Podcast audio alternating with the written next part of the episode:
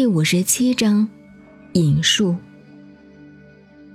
天下多忌讳，而民弥贫；法令滋章，盗贼多有。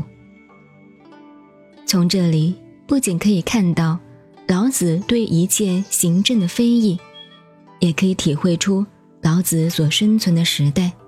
战乱以及权力横暴的地步，可见老子提倡无为，并非无的放矢。威廉詹姆士说：“自以为有资格对别人的理想武断，正是大多数人间不平等与残暴的根由。为政者，常自以为是社会中的特殊角色，而因依己的心意。”擅自拟定出种种标准，肆意作为，强意推行。老子的不干涉主义与放任思想是在这种情境下产生的。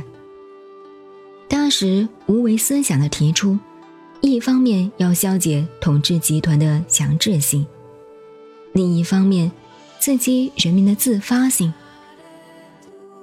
本章和三十七章是相对应的。而且说的更为具体。